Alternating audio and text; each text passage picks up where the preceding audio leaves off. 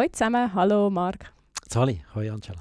2023 ist Geschichte. Wir wollen wissen, was uns an den Finanzmarkt 2024 erwartet. Wird es turbulent? Falls du noch nicht investiert bist, sollst du jetzt anfangen. Und wie kann ich so Informationen überhaupt einordnen?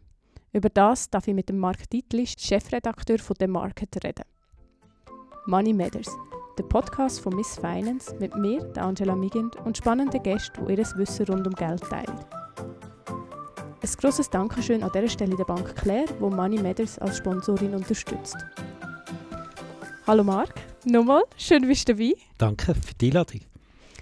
Du erzählst uns heute ein bisschen, was, auf was man als Privatanlegerin kann achten kann und ich habe hohe Erwartungen. Weil du beschäftigst dich ja den ganzen Tag mit der Börse und, oder so stelle ich mir das zumindest vor. Ja, schon ziemlich. Schon ja. ziemlich, Mhm. okay.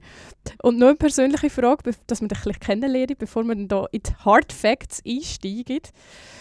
Was war deine beste Investition? Gewesen? Meine beste Mhm. Investition. Also rein. Ähm, da muss ich jetzt schnell überlegen. Eigentlich meine beste Investition ist auch meine erste Investition. Gewesen. Und da muss ich schnell ausholen. Das war etwa 1998. Gewesen. Da bin ich im Studium gewesen, und dann ist ein Studienkollege mal mit einem niegelnagelneuen ThinkPad, i- äh, ThinkPad Laptop ähm, in die Schule gekommen. Das ist von Lenovo, gell? Äh, ja, damals war es IBM. Gewesen. Das sind die Ah. besten Laptops. gewesen. Die haben damals 10'000 Mhm. Franken gekostet. Ich habe gefragt, wie hast du den gekauft? Und er hat gesagt, ja, ich habe mit Optionen Geld verdient Mhm. und habe mir den gekauft. Und ich dachte, das will ich auch. Und ähm, dann habe ich ihm gesagt, mit welcher Option? Hat mir gesagt, irgendwie auf Zürich. Ich habe keine Ahnung von Optionen, überhaupt nicht. Und ich habe gedacht, okay, ich will auch schnell Geld verdienen und mir auch so einen Laptop können kaufen. Und habe, glaube ich, irgendwie 2000 Franken in diese Option investiert Als Student. als Student. Mhm. Äh, ich habe zwar nebenbei geschafft, also es ist, äh, äh, ich habe ein bisschen ein Einkommen gehabt, aber ich habe einen grossen Betrag in die Option investiert und nach vier Wochen alles verloren gehabt, weil es ist eigentlich nur noch abwärts gegangen. Und eigentlich ist es insofern ein sehr gutes Lehrgeld gewesen, weil es mir gezeigt hat, mit Spekulieren äh, wirst in der Regel nicht schnell reich. Und darum ist das eigentlich eben auch die beste Ja. Investition gewesen, weil es hat mich gelehrt, dass es äh, andere Sachen gibt und vor allem eine längerfristige Perspektive, die du musst einnehmen musst, wenn es ums Thema Anlegen geht. Mhm. Dass du dich wirklich richtig musst informieren und Genau. so. ja, das machen wir heute. Ähm, sehr gut, ich freue mich sehr, weil ich glaube, ja, für mich ist es manchmal auch ein bisschen abstrakt, äh, zum Vorstellen, was ihr überhaupt möchtet. Ihr macht Prognosen, Ausblick, analysiert, was alles so passiert. Habe ich es richtig zusammengefasst? Jein, sagen wir so, ja, wir versuchen zu analysieren, was so passiert, aber wir machen wenig Prognosen Mhm. oder gar keine Prognosen. Weil wir sind der Meinung, auch ich selber bin stark der Meinung, dass Prognosen an den Finanzmärkten in der Regel unnütz sind. Mhm. Also gerade jetzt so um den Jahreswechsel kommt man zig Ausblick-Reports von allen möglichen Banken über, wo einem sagen, was das nächste Jahr wird passieren. Äh, die Finanzmärkte und auch die Weltwirtschaft generell, die sind eigentlich viel zu komplex, als dass man das wirklich punktgenau könnte prognostizieren und dann quasi anhand von diesen Prognosen noch die richtigen Investitionsentscheidungen könnte ableiten. Mhm. Was wir aber versuchen zu machen, ist, wir analysieren, was, was läuft. Also wir versuchen, die Gegenwart zu analysieren und aus dem heraus interessante Anlageideen abzuleiten. Und bei der Market versuchen wir im Prinzip einfach jeden Tag mindestens eine gute Geschichte, eine gute Idee zum, rund ums Thema Anlegen pro Tag zu publizieren. Und das können Unternehmen sein oder auch im größeren, im größeren Rahmen. Wie geht es in der Welt? Welche Branchen haben Zukunft? Wie Genau. sieht es aus? Genau, ja. Also, wie du sagst, manchmal präsentieren wir ein einzelnes Unternehmen, das in unseren Augen im Moment eine spannende Konstellation bietet. Es geht aber sehr oft auch wirklich ums grosse Bild. Was, was läuft in der Weltwirtschaft? Was sind die wichtigen Entwicklungen rund um einzelne Branchen? Was läuft in der Geldpolitik und so weiter? Mhm. Also jetzt machen wir das gleiche Eingemachte. Was passiert denn 2024 an den Finanzmärkten? du hast gesagt, ihr seid eigentlich nicht so Fan davon, das so vorauszusagen. Ich weiß es nicht, was passiert an der Finanzmärkte 2024. Und in meinen Augen niemand weiß, was passiert. ich finde, es, es gibt recht ein schönes Beispiel, das das illustriert. Genau vor einem Jahr, Ende 22, Anfang 23, ist ein recht breiter Konsens unter den Prognostikern, dass das 23 sehr schwieriges Jahr wird. Man hat damals breit erwartet, dass die amerikanische Wirtschaft, die europäische Wirtschaft in eine Rezession gehen wird. Man hat damals auch recht breit erwartet, dass die chinesische Wirtschaft, die zweitwichtigste Volkswirtschaft der Welt, einen Eröffnungsboom wird erleben, nachdem die chinesische mhm. Regierung Ende 2022 recht überraschend ihre äh, Null-Covid-Maßnahmen aufgehoben hat. Und das ist, das ist ein, ein breiter Konsens. Gewesen. Schwieriges Jahr, Rezession Amerika, möglicherweise ein, ein, ein Boom in China. Und es ist eigentlich genau das Gegenteil herausgekommen. Die amerikanische Wirtschaft ist überraschend robust gewesen. Mhm. China hat enttäuscht und es ist insgesamt betrachtet sehr ein gutes Jahr für, für die Finanzmärkte, für die Aktienmärkte. Und das zeigt eben eigentlich genau, dass solche die, die Prognose und vor allem, wenn es so ein, ein breit getragener Konsens ist, wenn alle das Gefühl haben, dass so wird es kommen, dann kommt es in der Regel ein bisschen anders. Mhm. Mega spannend und ich habe schon ein bisschen gedacht, dass du das sagst, dass wir nicht in die Zukunft schauen können. Und ich habe darum heute Morgen ein paar Titel rausgeschrieben, die ihr auf der Seite habt, jetzt aktuell. Dividendenaktie 2024, acht Anlagethesen für 2024, was, an der Finanzmarkt, was der Finanzmarkt 2024 blüht, elf Schweizer Aktien für 2024 und alles, was Anleger über das kommende Börsenjahr wissen müssen. Wie kann ich denn so Sachen einordnen? Also das ist äh, das, die Titel, die du erwähnt hast, das ist ein bisschen Teil von unserem Jahresabschluss-Bouquet. Mhm. Ähm, und wir versuchen dort einerseits eine äh, Auswahl zu geben von Aktien oder Themen, die wir mit Blick aufs, 24, also aufs nächste Jahr spannend finden. Die äh, Art von Überblick, die machen wir jetzt eigentlich schon seit ein paar Jahren jeweils zum Jahreswechsel. Und eben einerseits, wo wir, wo wir, wo wir einzelne Aktien möchten präsentieren, wo wir finden, die sind spannend. Äh, da haben wir elf Titel aus der Schweiz, elf Titel aus Europa präsentiert. Und äh, das, was du erwähnt hast, zum Beispiel acht Anlagethesen mhm. fürs 24, soll eben genau nicht sagen, so wird es rauskommen, sondern das sind mögliche Szenarien, wo man sich kann damit befassen kann. Äh, wo ganz bewusst eben auch zum Beispiel auf das Bezug nimmt, dass das, was der Konsens sagt, also wo man quasi zu etwas eine sehr breite Meinung herrscht, dann ist das recht oft das, was nicht passiert, das, was nicht passieren wird. ja. Und dort haben wir eigentlich bewusst ein paar Thesen präsentiert, wo anders, wo einen anderen Weg mhm. könnten aufzeigen also so ein bisschen vielleicht, dass man vorbereitet ist aufs Jahr als Anlegerin, dass man weiß, was könnte kommen, genau. auch wenn es dann vielleicht alles anders ist. Also ich glaube, wichtig ist, oder weil ich vorher gesagt habe, man kann nicht, man kann die Zukunft nicht prognostizieren. Mhm. Punkt. Das ist im Prinzip das ist mal eine, eine wichtige Grundaussage. Was man aber machen kann, ist versuchen, in verschiedenen Szenarien zu denken ein Szenario durchdenken, was ist eigentlich wann. Mhm.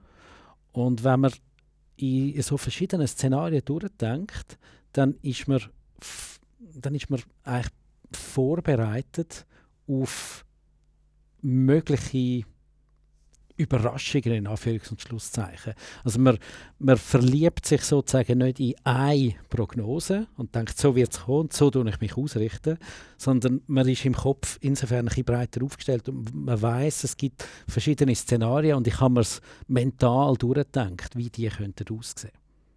Ja, und es überrascht einem vielleicht ein bisschen weniger, wenn es dann in die eine oder in die andere Richtung geht, weil man hat schon gehört, es wird auch Turbulenzen kommen, es werden vielleicht schöne Momente kommen, aber ich glaube, jetzt so ein bisschen zum, die, zum die Angst, aber auch die Gier im Griff haben, ist es vielleicht noch gut, wenn man eben sich das schon überlegt hat und dann auch überlegen, ja, was, wie würde ich mit dem umgehen? Genau, oder? genau.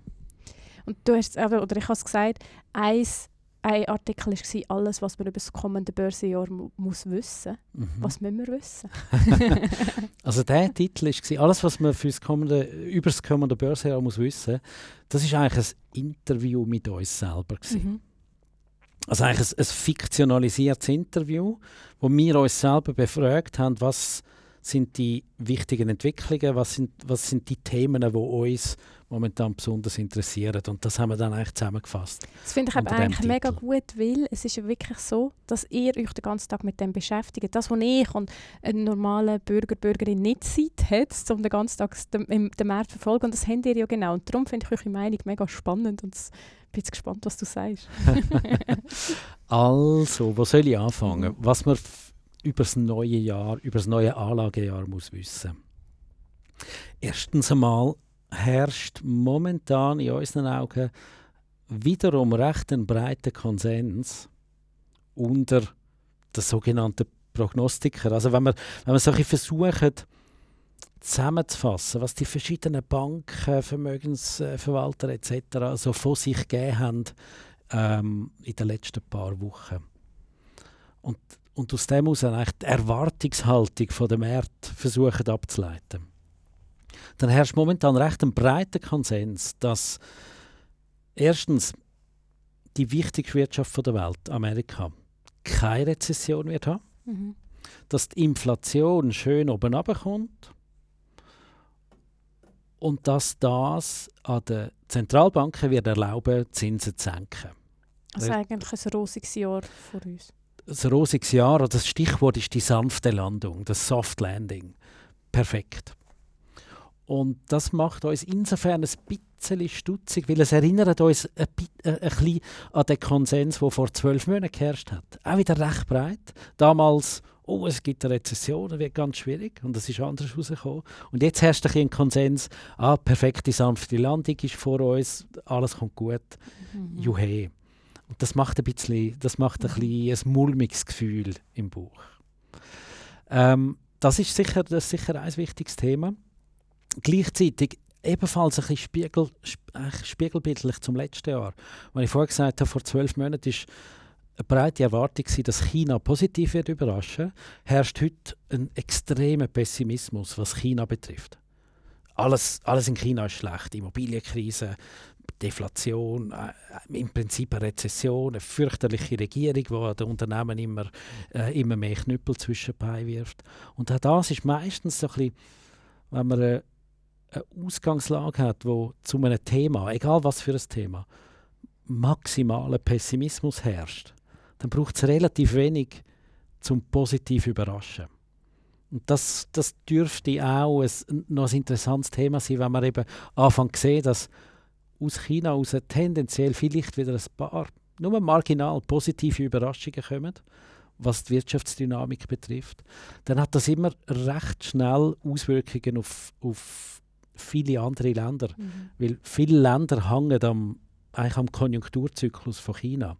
Sagt das ganz Südostasien, sagen das Rohstoffländer in Lateinamerika wie Brasilien oder Chile, äh, sagt das aber auch die deutsche Exportindustrie zum Beispiel. Also das, das ist auch in, in unseren Augen ein, ein spannendes Thema. Und dann natürlich etwas, wo, wo viele Leute stark beschäftigt, ist, wir haben ja in den letzten 24 Monaten eine Art eine Rückkehr von der Inflation gehabt. Mhm. Eigentlich, Inflation ist ja für niemand das Thema gewesen. Das, das hat als äh, äh, quasi, Inflation ist tot, hat es geheißen, mhm. 2019. Und dann haben wir die Rückkehr von der Inflation gehabt und damit auch einen starken Zinsanstieg. Das erste Mal Zinsen bekommen habe ich auf meinem Konto. Das ist wahnsinnig, oder? Ich meine, wir haben die letzten, die letzten 15 Jahre, seit ja. der Finanzkrise, haben wir ja keine Zinsen gehabt. Mhm. Eigentlich, wir sind uns an ein Umfeld von Null oder sogar Negativzinsen gewöhnt gewesen. Mhm. Und jetzt haben wir einen starken Zinsanstieg gehabt. Plötzlich plötzlich ist, ist, der Zins wieder etwas, wo man, wo man muss berücksichtigen oder wo man darf berücksichtigen, wo auch Anlagealternativen auf, äh, aufmachen. Wir haben ja durch die Zeit von der Null- und Negativzinsen haben wir ja eine Art alternativlose Welt gehabt. Äh, der ganze Obligationenmarkt zum Beispiel ist, ist eigentlich unattraktiv gewesen. Mhm. Und das ist jetzt auch, dort, dort haben wir jetzt die große Frage, hat sich das Zinsniveau jetzt wieder eingependelt auf einem höheren, normalen Niveau? Oder äh, ist, die, ist quasi die Einpendelungsbewegung ist die immer noch im Gang? Mhm. Das sind so ein paar Themen, wo, wo man spannend findet. Sehr gut. Ich bin gespannt, was uns das Jahr bringt. Und ich meine, es ist ja Vor- und Nachteil, dass man nicht wissen, was passiert. Ich finde, ein großer Vorteil ist ja, dass es heisst, dass eigentlich niemand einen Vorsprung hat. Mhm. Nicht die Investmentbanker, wo man vielleicht aufschauen und das Gefühl haben, die wissen alles und, und keine Experten und niemand hat Corona vorausgesehen. Also von dem her finde ich das immer auch ähm, eine Chance eigentlich. Ja, absolut, ja. Also in, insofern einen Wissensvorsprung per se gibt es nicht. Ähm, und vielleicht noch ein letzter Punkt zu diesen verschiedenen Ausblick-Reports, die man, wo man liest von den Banken, von den Experten. Die schreiben immer, äh, das neue Jahr ist von Unsicherheit geprägt. oder sie schreiben, wir erwarten erhöhte Volatilität oder Turbulenzen. Das ist immer. Mhm. Das Neue, das, die Zukunft ist immer von Unsicherheit geprägt. Und wenn man nicht weiß, was schreiben, dann schreibt man immer, dass man Schwankungen erwartet, Volatilität erwartet. Und das passiert auch garantiert. Das passiert auch garantiert. Also man kann nicht falsch liegen damit. Mhm. Aber es, es gibt eigentlich dir als Leserin oder mir als Leser gibt das eigentlich null mehr Mhm. Wert, weil das wissen wir selber auch, dass die Zukunft ungewiss ist und dass es Schwankungen gibt. Das ist normal. Du hast schon gesagt, eben, die Schwankungen sind normal. Es, ist, es gehört dazu. Und Unsicherheit gehört auch dazu. Und was ich jetzt ein bisschen wahrgenommen habe, ist, dass man 2023 sehr kritisch angeschaut hat. Also eben vielleicht nochmal zum Zurückschauen, weil das können wir ja analysieren. Ähm, was ist passiert? Und man hat eigentlich das ganze Jahr immer das Gefühl gehabt, es ist alles so schlimm, es ist alles so schlecht, äh, wir haben überall Probleme. Eben, du hast es auch gesagt, der Ausblick war auch nicht so positiv. Gewesen. Und jetzt ist das Jahr fertig, der 31. 31.12. war und es war ein gutes Jahr von der Performance her. Was, ähm, oder warum ist das so? Warum, was spielen dort für Faktoren rein, dass man irgendwie als Mensch, ich sage jetzt als normaler Bürger, irgendwie das Gefühl hat, es ist alles nicht gut gewesen. Und dann kommen die Zahlen und zeigen, gerade die amerikanischen Aktien, die ja eben, wie du gesagt hast, ein, ein Zugpferd sind, die haben ein tiptops Jahr gehabt. Absolut, ja. Ähm, also der Nasdaq-Index, das, Mhm. ist, der, das ist der Index, wo die grossen Technologieaktien drin sind. Der hat sein bestes Jahr seit 1999 gehabt.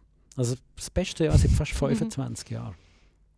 Mit mehr als 50 Prozent plus. Unglaublich, ja. Ähm, aber auch andere, äh, also auch andere breite Märkte. Äh, der, der, der MSCI Weltindex, wo, wo ein starkes Gewicht Amerika hat und durch das natürlich auch ein starkes Gewicht Technologie, der hat auch mehr als 20 Prozent gemacht. Der japanische Aktienmarkt hat mehr als 28 Prozent gemacht. Der Schweizer Markt ist ein bisschen zurückgeblieben. Mhm. Der SPI, der Swiss Performance Index, hat ein bisschen mehr als 6 Prozent gemacht. Ähm, am Schweizer Markt ist ein bisschen zur Last gefallen, dass Roche und Nestle, das sind zwei, zwei von den grössten Werte, die sind, die sind schwach gewesen und die haben dann den ganzen Markt unter Druck gesetzt. Aber ja, insgesamt ist es ein sehr gutes Jahr gewesen. Mhm. Und ich glaube, es ist dort dann immer wichtig, dass man sich überlegt, was hat man selber vor einem Jahr für Erwartungen gehabt und wo ist man falsch gelegen mit diesen Erwartungen. Und vielleicht auch da nochmal, wenn man zurückschaut, jetzt eben, wenn man Performance anschaut von dem Markt. Amerika sehr gut, Aktienmarkt China und Hongkong sehr schwach, minus 12, 13, 14 Prozent.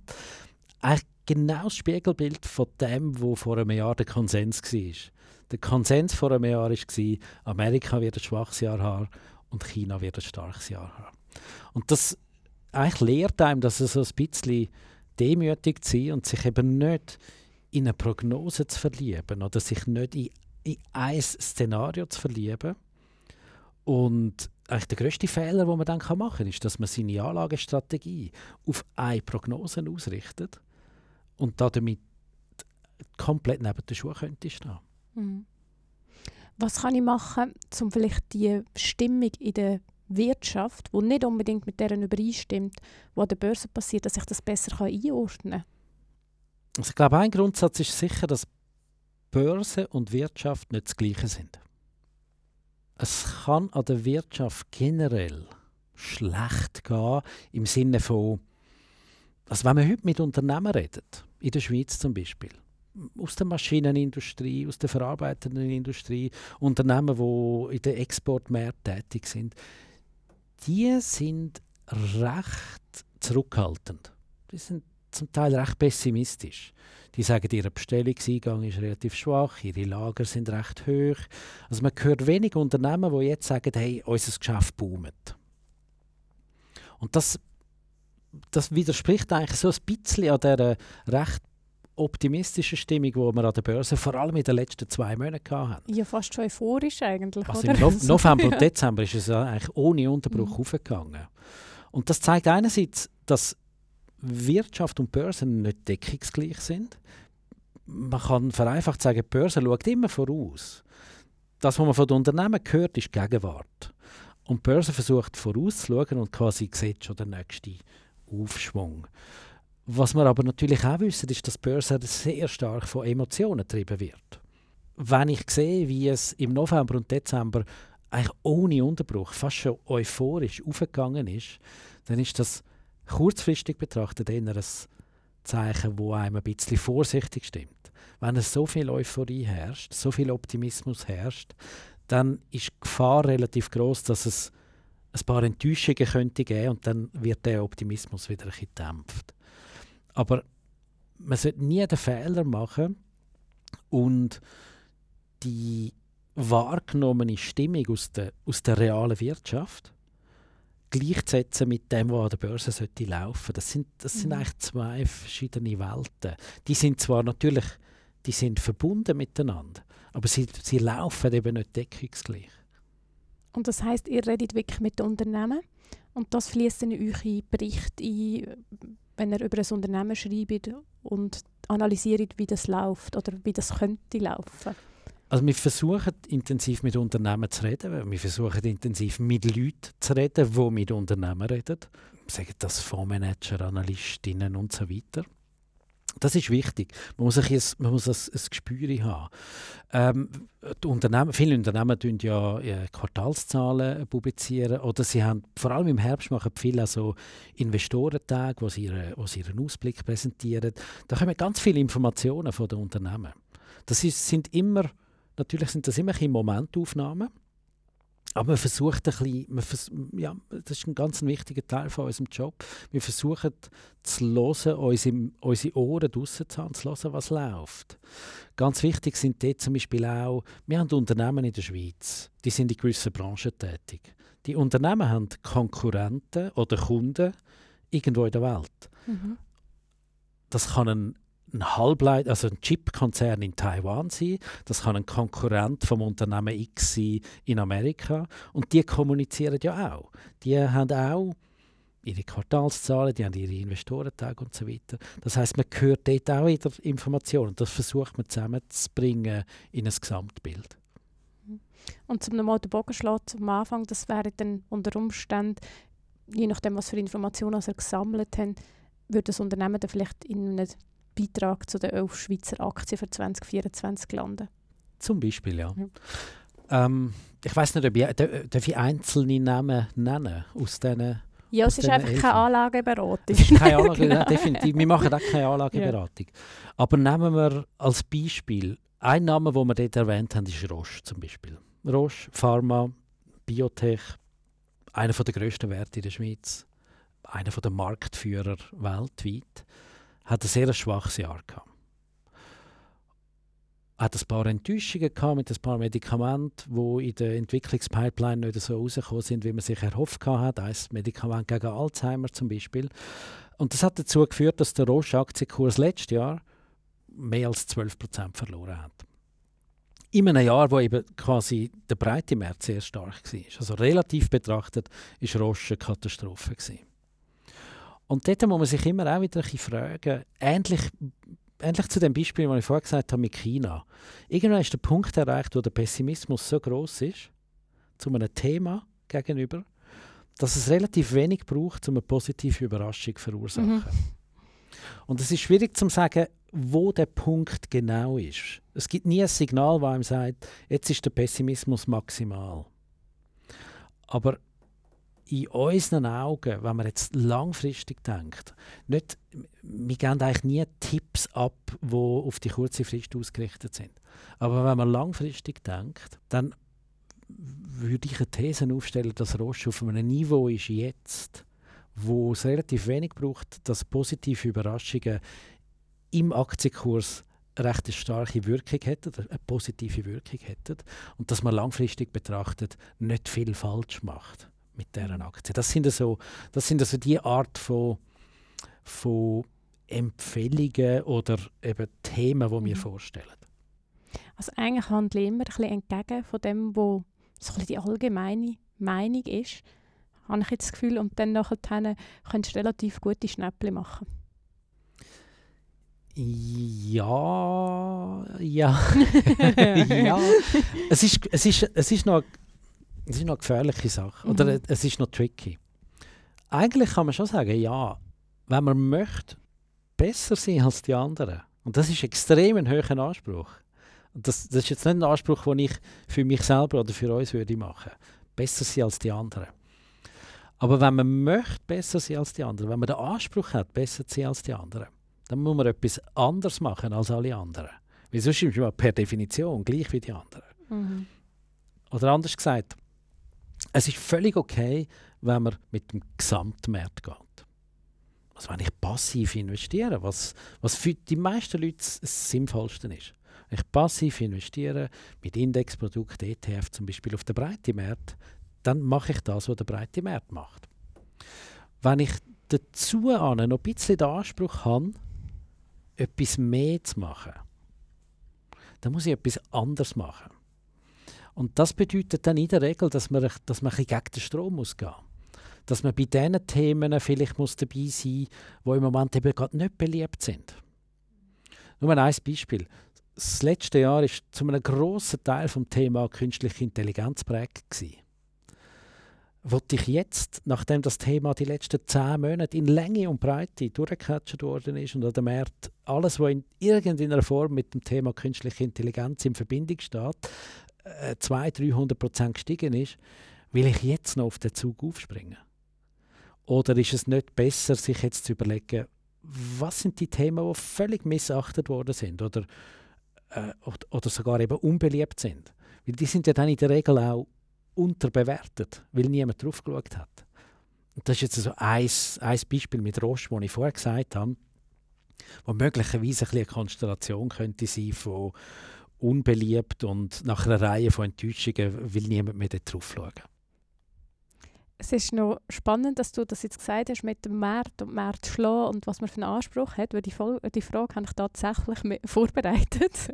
ich weiß nämlich aus einer Panel-Diskussion, wo wir mal zusammen waren, dass äh, du gerne in Aktien investierst, aber eigentlich aufwendig für die meisten wäre ETF die clevere Lösung.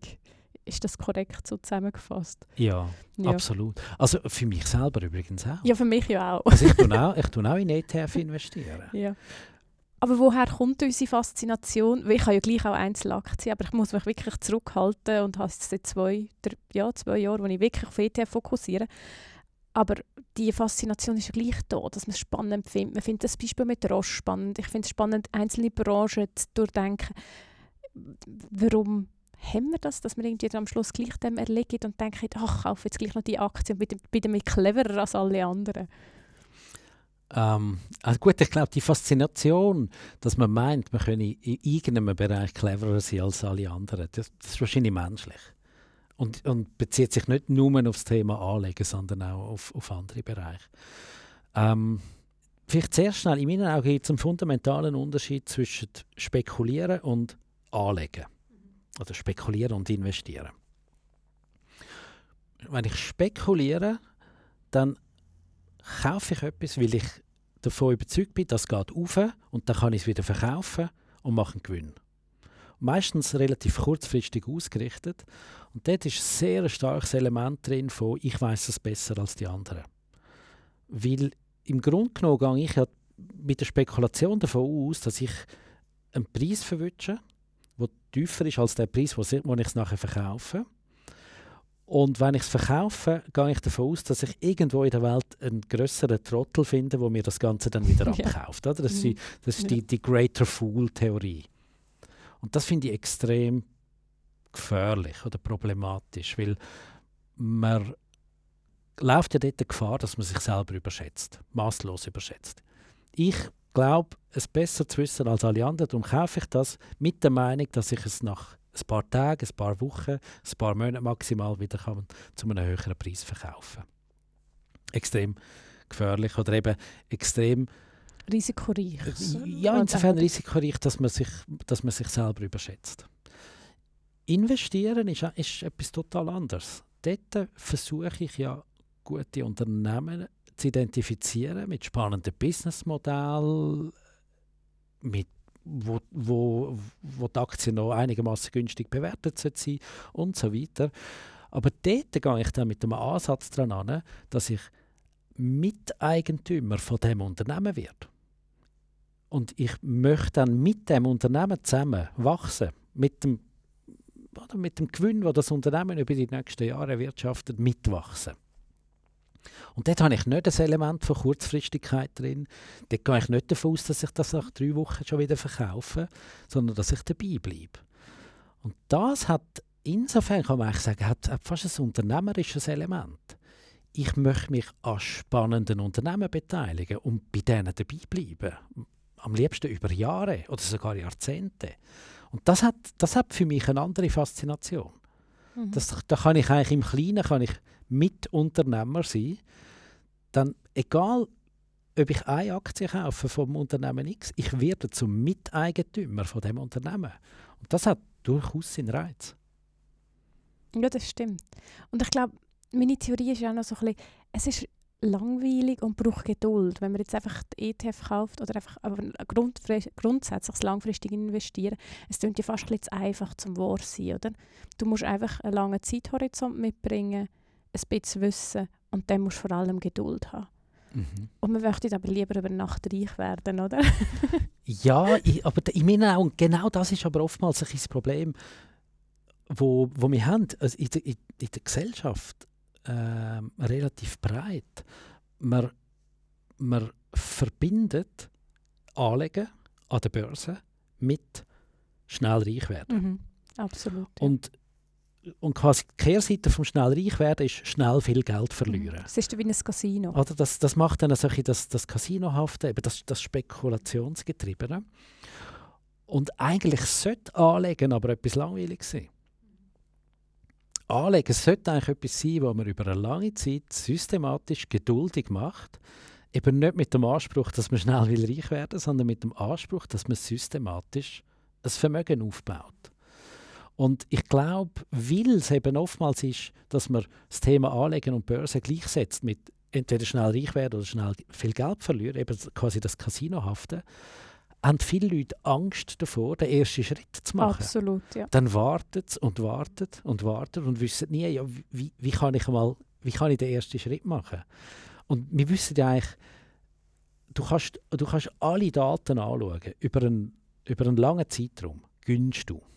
Du gönnst nicht schnell, aber über einen langen Zeitraum machst du vorwärts. Ja, wenn du 15 Jahre hast, ist das Risiko so tief, oder?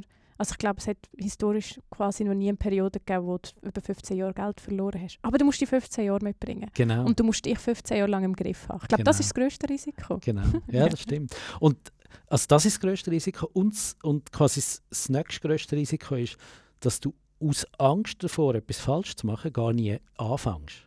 Also dann verlierst du, dann verlierst du Jahre immer weil du denkst, ja, ich warte noch, weil ich, ich weiß nicht so richtig, wann und wie dass ich einsteigen soll. Und das ist ein, ich glaube, das ist ein wichtiger Punkt, wenn wir äh, an Anfang von unserem Gespräch zurückgehen. Oder? Unsicherheit und Zukunft ist ungewiss und äh, wir erwarten Schwankungen an dem Markt, all das. Das führt ja eigentlich dazu, dass man, äh, dass man ein bisschen Angst hat und sich immer sagt, ja, vielleicht ist jetzt gerade der Zeitpunkt nicht so gut. Ich warte lieber noch ein bisschen das Problem ist, es, es, wird einem nie jemand ein Signal geben und sagen, jetzt ist der Zeitpunkt genau der richtige, der optimale. Wir wissen es ja alle wir nicht, das haben wir gehört. Ja. Genau.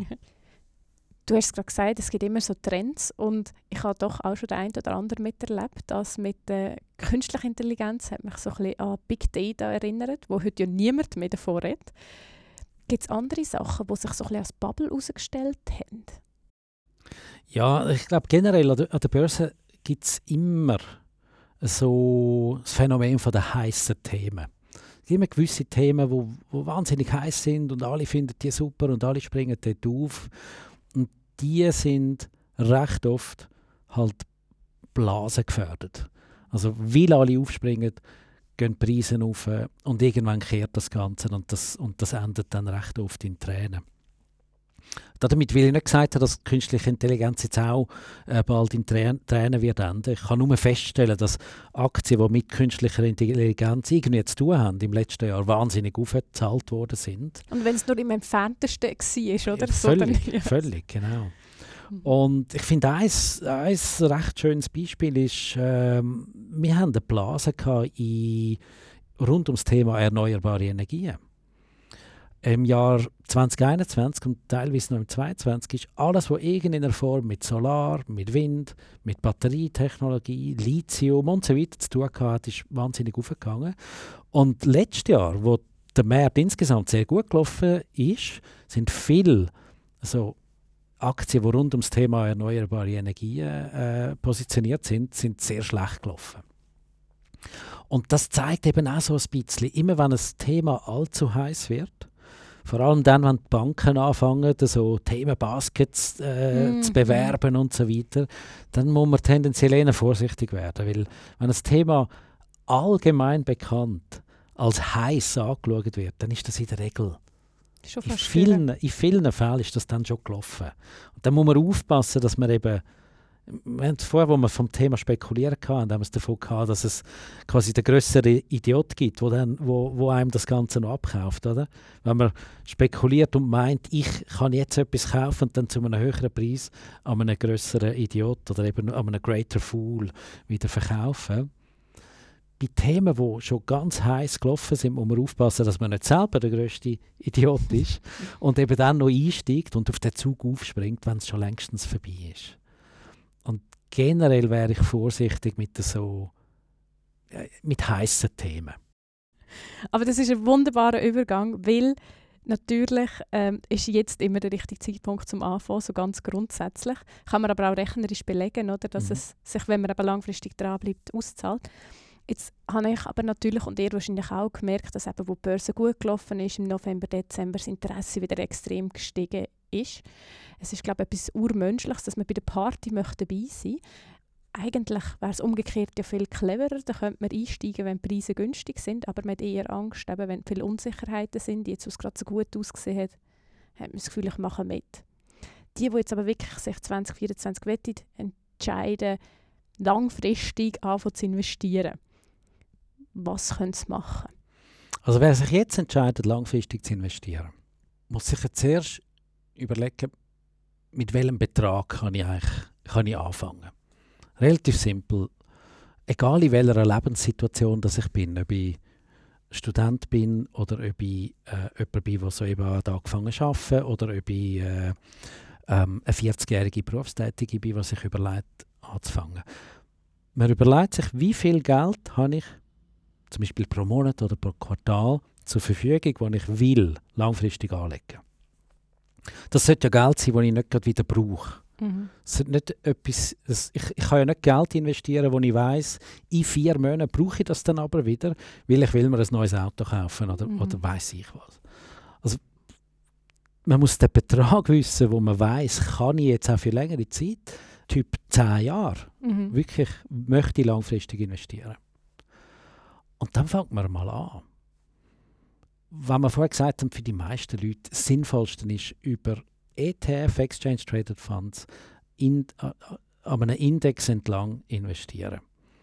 Die einfachste Variante ist, man nimmt den Weltindex, einen ETF auf den Weltindex.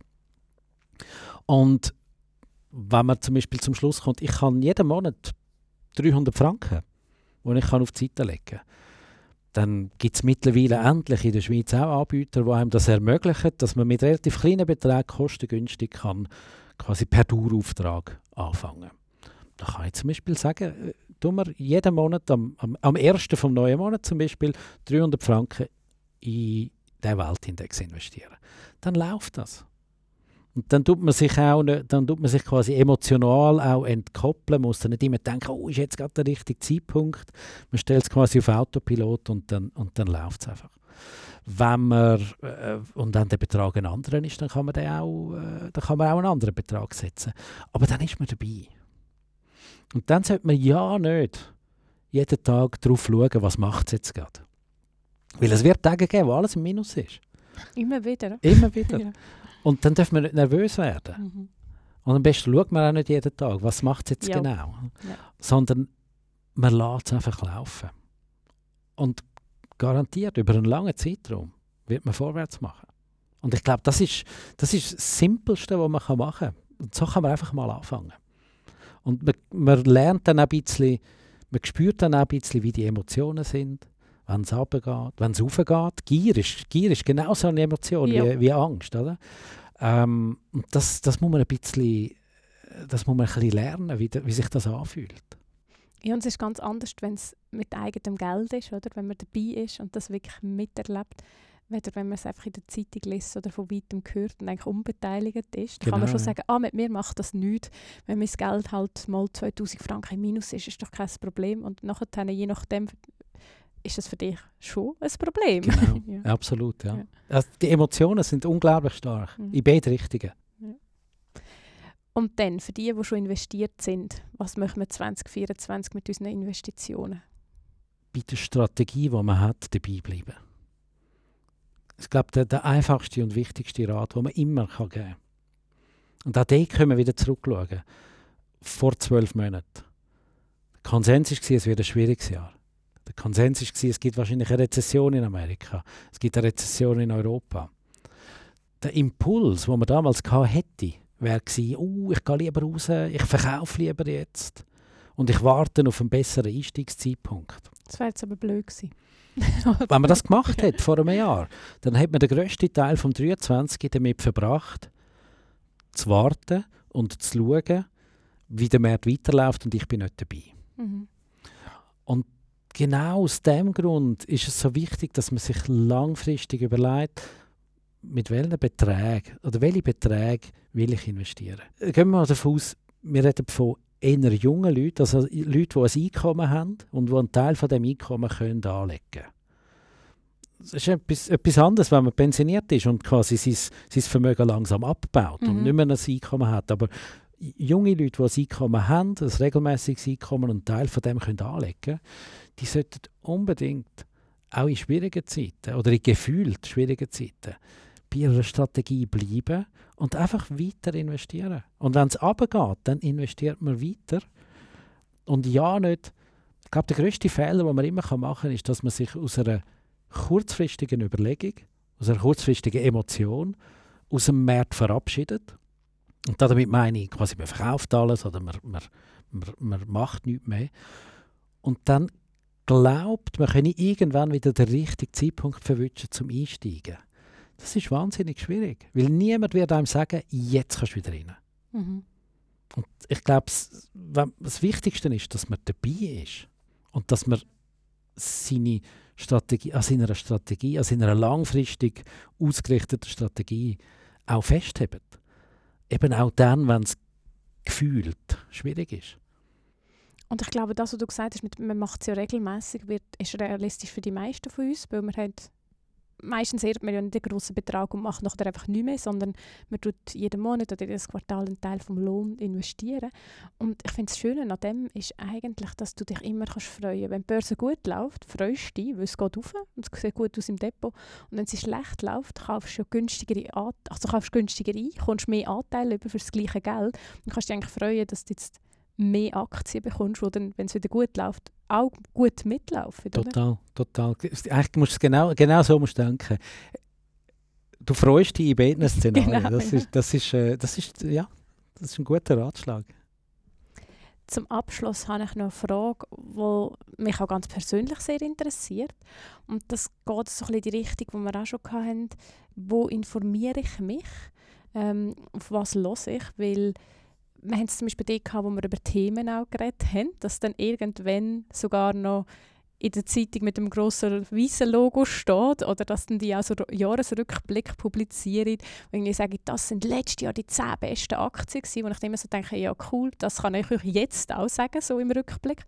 Aber dass wenn man es ähm, dann wirklich überall liest, dass es dann vielleicht nicht mehr die beste nicht mehr ein Tipp ist oder nicht die beste Idee ist, gleichzeitig auch nicht, aber auch nicht alles wirklich seriös ist oder nicht immer so meine beste Intention im Sinn hat, sondern vielleicht auch eigene ähm, Bedürfnisse verfolgt. Und das ist manchmal gar nicht so, schwer, gar nicht so einfach herauszulesen.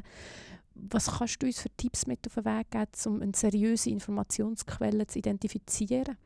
Also ich wäre grundsätzlich vorsichtig bei allen Arten von Medien oder Informationsquellen oder Plattformen, wo also ein der schnelle Gewinn im Zentrum steht. Eben der heißeste Tipp da, der, der, der heißeste Tipp dort, der schnelle Gewinn. Das ist, finde ich, falsch, beziehungsweise ist ein kleines Zeichen von, dass es nicht so seriös ist. Vor allem, oder anders gesagt, es, es tut eben das spekulative Element vom Anlegen ins Zentrum rücken. Und in meinen Augen hat, sollte eben Anlegen nicht, Spekula nicht von Spekulation getrieben sein, sondern von einer langfristigen Strategie. Also immer dort, was allzu schreierisch wird, der heißeste Tipp und so weiter, tendenziell ein bisschen Abstand nehmen. Ähm, wo eben auch die heißesten Themen äh, äh gewälzt werden. Das ist auch ein bisschen ja, es ist manchmal ein, ein Signal, dass das ein, eine Art ein, ein Durchlauferhitzer ist von eben diesen Themen, die ja, wo ja eh schon heiß laufen und wo die Banken auch schon am Pushen sind.